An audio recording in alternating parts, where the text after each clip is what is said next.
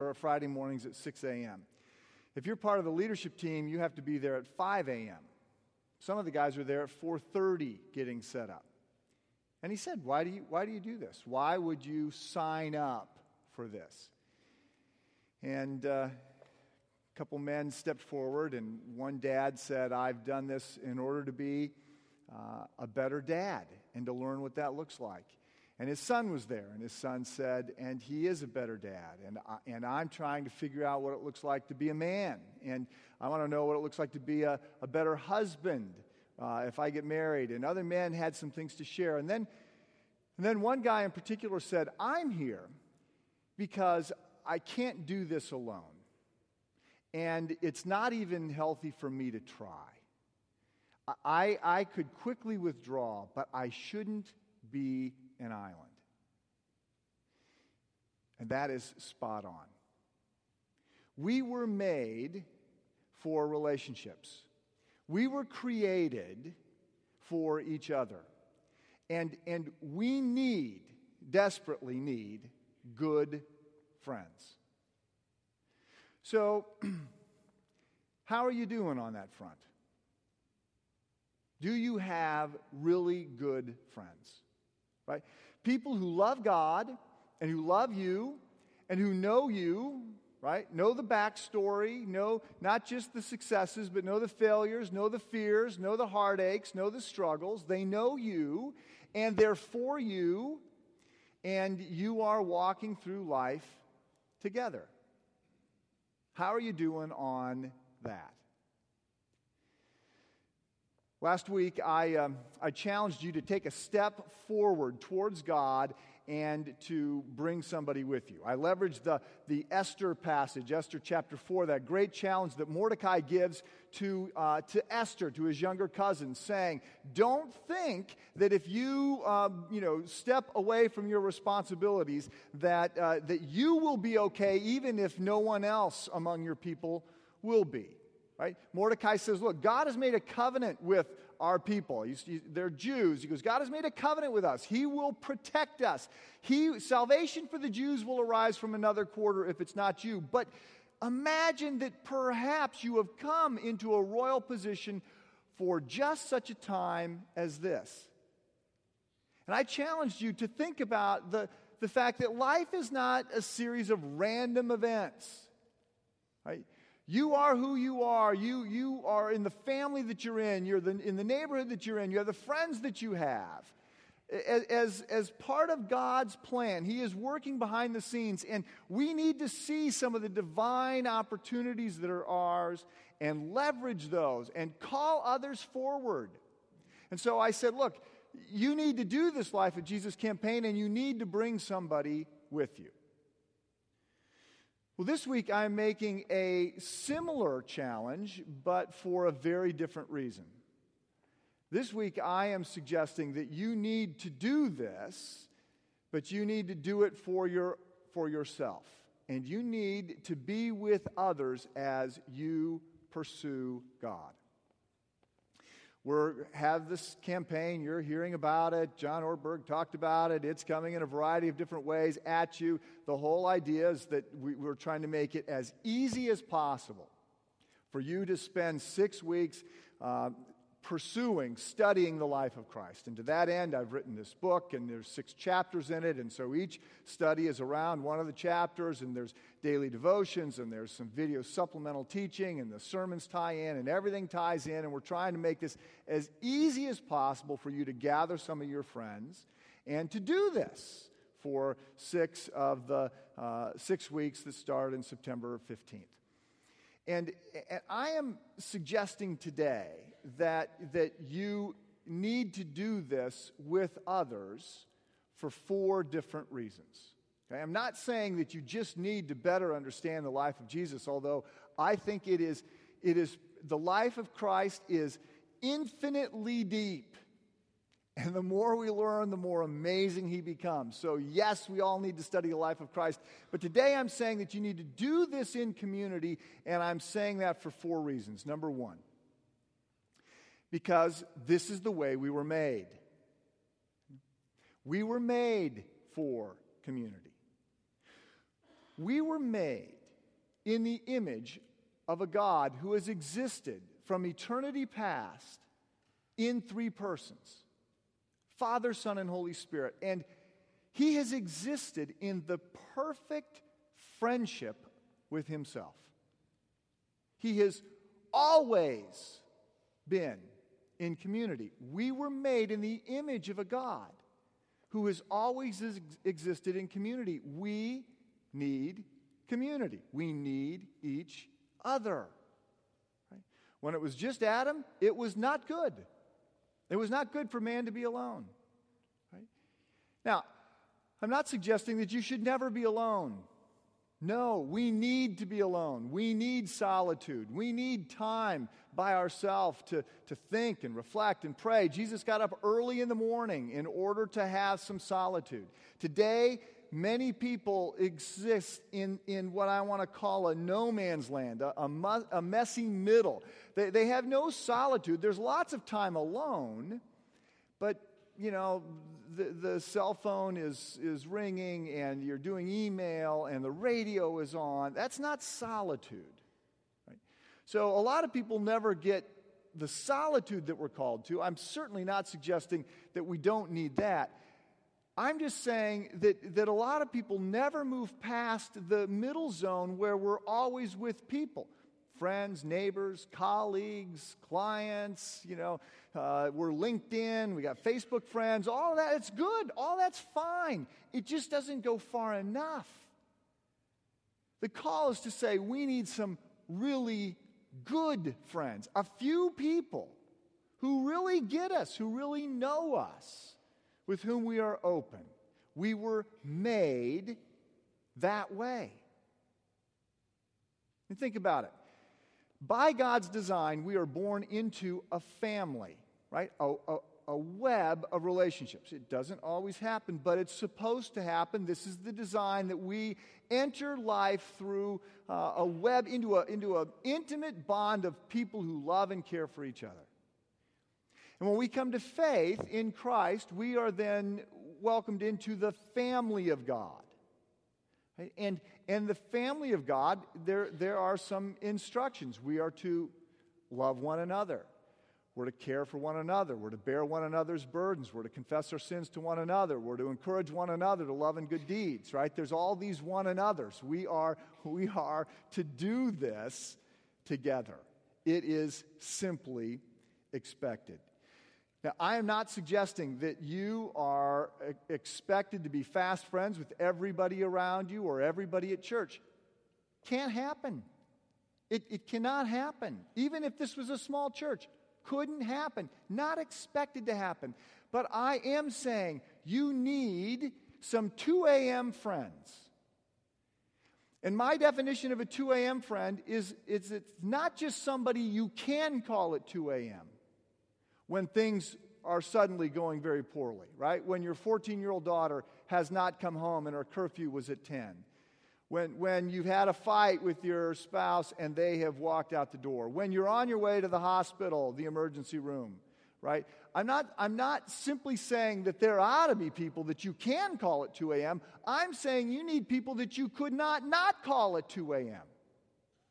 Right? They would say to you the next morning, You mean you were out for, for three hours in the middle of the night looking for Stephanie and you didn't call me? You didn't call me? She was gone for that time and you didn't call me? How could you not have called me? Right? You need, I need, we need friends like that. We were made for that. Life works better with that. I saw a survey this week that said, a study, the report of a study that said that you could double the income of most Americans and it would not make them uh, appreciably as happy as if they simply had good friends that they could get together with once a month. We were made for community. We were made for each other. We need this. Secondly, the second reason I'm suggesting that, that you do the Life of Jesus Christ campaign with others is because this is the model of Jesus Christ. right? If we're, if we're going to study the life of Christ, one of the first things you're going to see in the life of Christ is that after he comes uh, out of being baptized and, and emerges out of the desert, he goes from the Jordan River where he's baptized, he spends 40 days in the desert where he's being tested. Then he emerges and he begins his public ministry. And early on, what he does is he gathers a handful, a dozen people that he's going to spend his life with, he's going to invest in. Now, there are some things that Jesus does that we cannot do. We can't even think about doing. We don't have to do it. He did it. But there are other things that he does as an example, as a model. And I think this is one of those things, right? He, he didn't have to go through life with other people, he didn't need anyone else, right? He's God. He doesn't need others. But this was his plan. This is what he did. This is how he did it. He doesn't leave behind, a, you know, big financial resources for people. He doesn't leave a big infrastructure. He doesn't leave, a, I don't know, he doesn't leave buildings. He just leaves a small group. Right? That's, that's what he did. And, and I would say that's also what he invited people into. Right? He invited people into relationships with others. He never said, Look, here's, here's the deal. I'm, I am introducing a whole new kingdom into this world. I'm claiming it back. It's, it, there's a different, there's a different, it's a new day. And we're going to live differently and we're going to love and serve differently. And the way, the way up is actually down. And a lot of things are going to be different. And I'm gathering together some people and we're going to do this and we're going to spread this. So I'm inviting you, but I know that uh, you're pretty busy. So you don't have to do the together part of this. And besides, you know, I've gathered some people that are, well, you know, they're not quite as cool as you are. Um, Peter talks too much, and uh, Thomas is pretty negative, and don't get me started about Judas. So you can just do this. Uh, you can just do this offline, right? You can just audit this. You can just keep your distance. When it's convenient for you, you can get together with others. But otherwise, you know, you're fine on your own. That's never the invitation, not extended to anyone. It's there's an invitation to come and to be with others. He invites people into community. And this, by the way, is what Paul does. Right? I mean, Paul is always with other people. Paul doesn't go to prison by himself. There's always a group of people around him. And this is what the early church does. For the first 300 years, the church doesn't have any buildings. It's illegal to be a Christian. And so they meet in people's homes. The church is a network of small groups. So, I'm encouraging you to do this together because this is, this is Jesus' model. We're to be together. There, there's a time for big corporate gatherings like this, but there's also a time to, to be with people who know you, and you're going you're gonna love and serve and encourage and walk through life together with a handful of people. The third reason we're being very deliberate and intentional about this is because we don't do community very well. Um, for starters, there's just the basic problem of sin. Sin leads us to hide. Right? When, for, when, when we're reading in Genesis, when we see that sin has entered the world, the next thing that we see is that Adam and Eve are hiding. And, and this is, this is a, a, metaphor for what we do. We don't run and hide. We don't go behind the sofa. I mean, we're not trying to stay away, or avoid people, but we withdraw. We don't let people know what's going on inside of us. We put on a game face, right? We act like life is better than it is. And there's a part of this where that's okay because you can't, you know, you can't in public life wear your heart out on your sleeve. It's not for everybody to know everything that's going on in your life. That would be inappropriate. But we have to recognize that we hide from some people we shouldn't be hiding from. And, and that's because of sin and specifically because of pride. A second reason we're not very good at this is because most of us here are Americans. And Americans are particularly bad at this. Our folklore is about the, the lone ranger, the rugged individual who rides off into the sunset by themselves. And, and we're not just Americans, many in this room are rich Americans. And if you, if you have money, then you don't need other people to do the things that most people need other people to do. Right? I mean, most of the time, most of the world, people have to get along with other people. They have to get close with some people because it's the only way you can get things done. But we've got enough money that we can just pay other people to do things. And if it's inconvenient for us or we don't like somebody, we can just avoid them. So we, we've, we've got these challenges as Americans. And I think most people today get that the idea that you're going to do this alone, right? I mean, the Bowling Alone, this book that comes out and says, you know, uh, wow, Americans are becoming ever more isolated. Uh, they're bowling just like before, but they're not bowling in leagues like they used to 20 years ago. They're bowling alone. I mean, I think most people get that's a bad thing. But I don't think we really appreciate just how much of that we actually take in. I remember, um, I remember being shocked. I mean, you almost have to get outside of your country or outside of your culture to realize how much Americans think me as opposed to we. Uh, I work with this group for the last 15, 20 years, Scholar Leaders International. We, we fund um, majority world PhD students, provided they're going to go back to their home country and continent as, as senior leaders in the church. And a number of them are, are always here at Christ Church studying at Trinity. And, and um, a number of years ago, I got a call. One of our scholar leaders had been accused of uh, cheating on uh, a big exam. So I go, big deal, a PhD student cheating on an exam. I go over there and I find out that uh, he's saying, Oh, absolutely, I did it. And I am just indignant that anyone has a problem with this. Now, he had not received information, he had given information.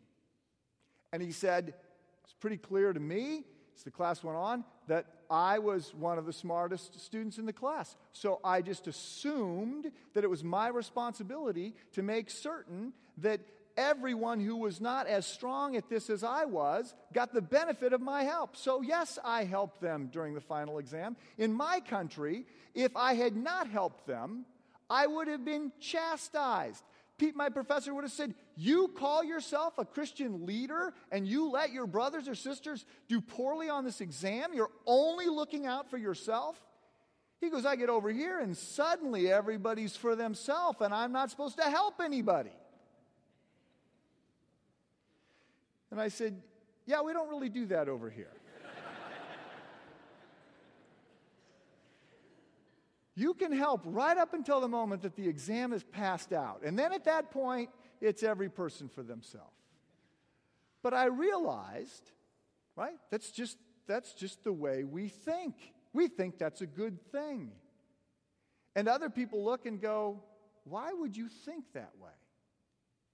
There's a whole lot of our default assumptions as Americans that are me as opposed to we. I would remind you, we don't pray, My Father who art in heaven. We pray, Our Father who art in heaven. We are in this together.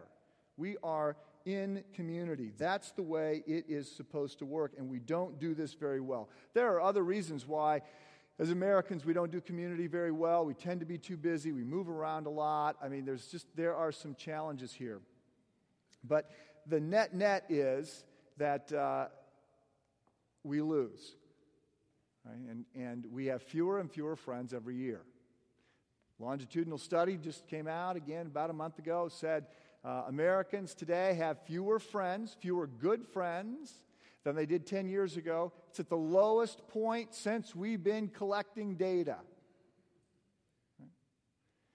Wendell Berry, uh, a critic of much of contemporary Western life, said that in years prior, neighbors used to sit until dark. Says, you know, after the work of the day was done on the farm or whatever, you would walk, after dinner, you'd walk over to your neighbors and you would sit on the porch, you'd sit in the living room, and you would sit and talk until dark, and you would tell stories to each other, and you would share your life. He said, Today, we don't know our neighbors. We invite strangers in to tell us their stories. He's talking about TV. We invite strangers in to tell us their stories. We tell our stories to the police and to therapists. Ouch. now, I think that I am in a, uh, a unique position to see how, um, how desperately we need to get better at this, both because of my own experiences and because of the observations that I have as a pastor. My own experiences are that, like many of you, I grew up having friends and not thinking about it. All through high school, two really good friends. We did everything together, shared everything together through high school. We went to college. I joined a fraternity, 70 brothers. Among those 70 brothers, there were, there were four or five that I got particularly close with. Went to seminary, had made a couple lifelong friends. Got out of seminary, got married, moved across the country, started a job, and uh, about two years into the job, so two, two and a half years into marriage, we were having a discussion one day. And in this discussion, Sherry said, Do you know what your problem is? And she then proceeded to say, Your problem is you don't have any friends. But what's so sad about this is that you don't even realize that you don't have any friends. To which I said, Friends? Friends. I got so many friends, I can't keep track of them. I got friends you don't even know about. And she said, Those are not friends. You don't have so many friends you can't keep track of them. You don't have friends that I don't know about. You don't have friends. You have all these people in your life because of what you do, but you don't have any friends. Now, it would take probably a year for me to, to really understand that she had won this argument. And it would take a little longer for me to admit that she had won the argument after I came to understand it. And it took a while for me to then realize I was going to have to be intentional about this. I mean, I was going to have to make time for this. I was going to have to think about this. And, and that's what I had to do and have done. And so I now, there's a couple guys that I touch base with several times a week, right? And, and a lot of it is just basic, you know, catching up and male banter, but some of it is, is deep and transparent sharing of our lives. Any question can be answered, every question will be, any question can be asked, every question will be answered. And it, it, is, it is a grace filled, safe place. No secrets understood and accepted. That takes effort to get there, but it's life giving to be there. So I, I get this from my own experience, and then I see this as a pastor, as I've shared before. You know, I, I walk into some hospital rooms, and the room is full and there's a small group there and people there and, and family there and neighbors there and, and everything's taken care of I don't need to be there. And there's other times I walk into a hospital room and I realize I'm the, I may be the only person that's coming. And no one's been here, right? And those are such dramatically different experiences. And I'm in conversations where I think, okay, the, the problem right now that you're having in this marriage is, is because you, you, you don't have other people in your life. And I love to hear someone say, My spouse is my best friend. It's great. But your spouse can't be your only good friend. That's too much pressure. That's too much responsibility. You can't, you can't do that. In a variety of ways, in addition to seeing the, the call to community in this book, in addition to seeing that, there's just, there's just a recognition in life of seeing that lots of people lots of us are not doing this as well as we could. And so, the third reason that I have said that we're intentionally inviting people into community is because we're not doing it very well. And the fourth reason that I'm doing this is because entering this kind of relationship, you know, uh, having people that you grow close with over time is not hard. it's, there's nothing hard about it. If you get together with a handful of people and share your life and you do this consistently, you will grow close to them. It happens. It's the way we're wired. But somebody has to make it a priority for this kind of thing to actually start. Now, there are some I don't know, rules, there's some uh, social dynamics that have to be considered. First of all, somebody has to actually share a little bit about what's actually really going on in their life, and it has to be perceived to be a safe place. I mean, you can't get together and talk about your Aunt Maud's cat who was last seen limping, and, you know, it's a concern to you, right? You've been in those kind of small groups. Who cares, right? If that's where we're going to go, then I got many other things I'd rather do. But, but to actually share a little bit about what's going on in your life and, and to come together. Uh, six to ten people, you know, married, single, combinations, friends from work, friends from the neighborhood. Uh, I, I, don't know, all men, all women, mixed. It doesn't really matter, but if, to come together over time and to and to, to study something and to discuss it and to share your life and to pray together, you grow close with those people. And so we're encouraging people to grab some friends, acquaintances, neighbors, and to do this thing together this fall. So, the specific ask is that for six uh, of the seven weeks, starting in the middle of September, that you would make this commitment. Now, let me just say a couple things. First of all, we're doing this a little bit differently than we've done it in the past. In the past, we would say, uh, we'd go out and recruit a bunch of small group leaders, and then we'd say, if you want to be in a small group, sign up, and then we would sort of put people together. We're, we've been told and think that this is probably the case. It's a whole lot easier to just say to people, hey, grab your friends or neighbors, you know, Christians or non Christians. Maybe there's some non Christians that would be very interested in studying the life of Christ. Be open to this. Maybe there's some people that used to go to church that don't go to church anymore. Invite them to look at Christ. Just about everybody will agree that Jesus, the most influential, important, uh, powerful, fascinating person of all time, is somebody worth looking a little bit deeper at. Let's get together and you just invite them in and you host a group. And because we've got video stuff and it's written out, it's easy to do. So we're not setting this up as much as we're saying, you got friends, you got groups, you got networks. You set it up. And if you're interested in doing that, you go out and recruit your group. And in the end, as it gets close to launch, those people that, that are saying, wow, we've got some room in a group, and those people that are saying, I haven't found a group to get into, we'll put people together. But right now, we're just saying, look, just take some chances here and invite some people uh, into this. And the specific invitation is for six weeks. Okay? Just so you know, it's six weeks, but also so you know, it's our hope expectation and prayer that some of these groups will go on more than six weeks. Sherry and I were in an eight week group that went for five years.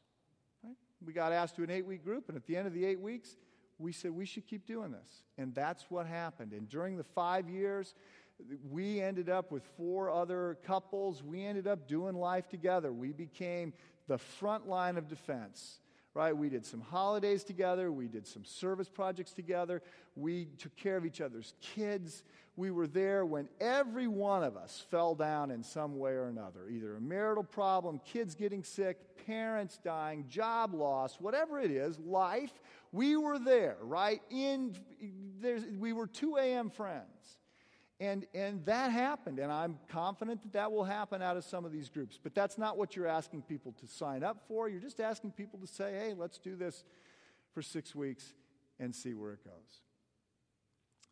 Men and women, we were made for community. Right?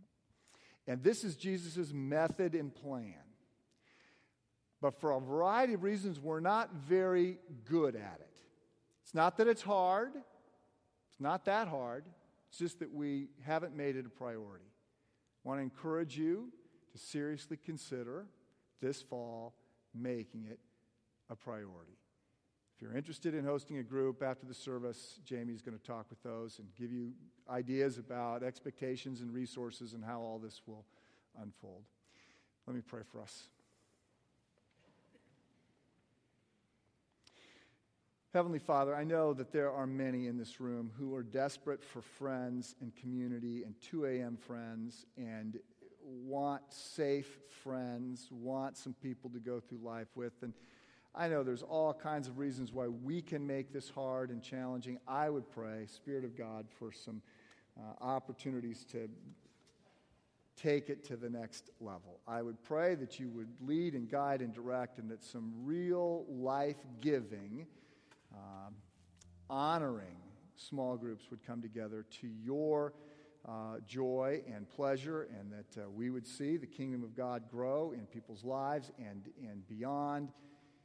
Guide and direct, help us to be more um, who you've called us to be. We pray this in Christ's name. Amen.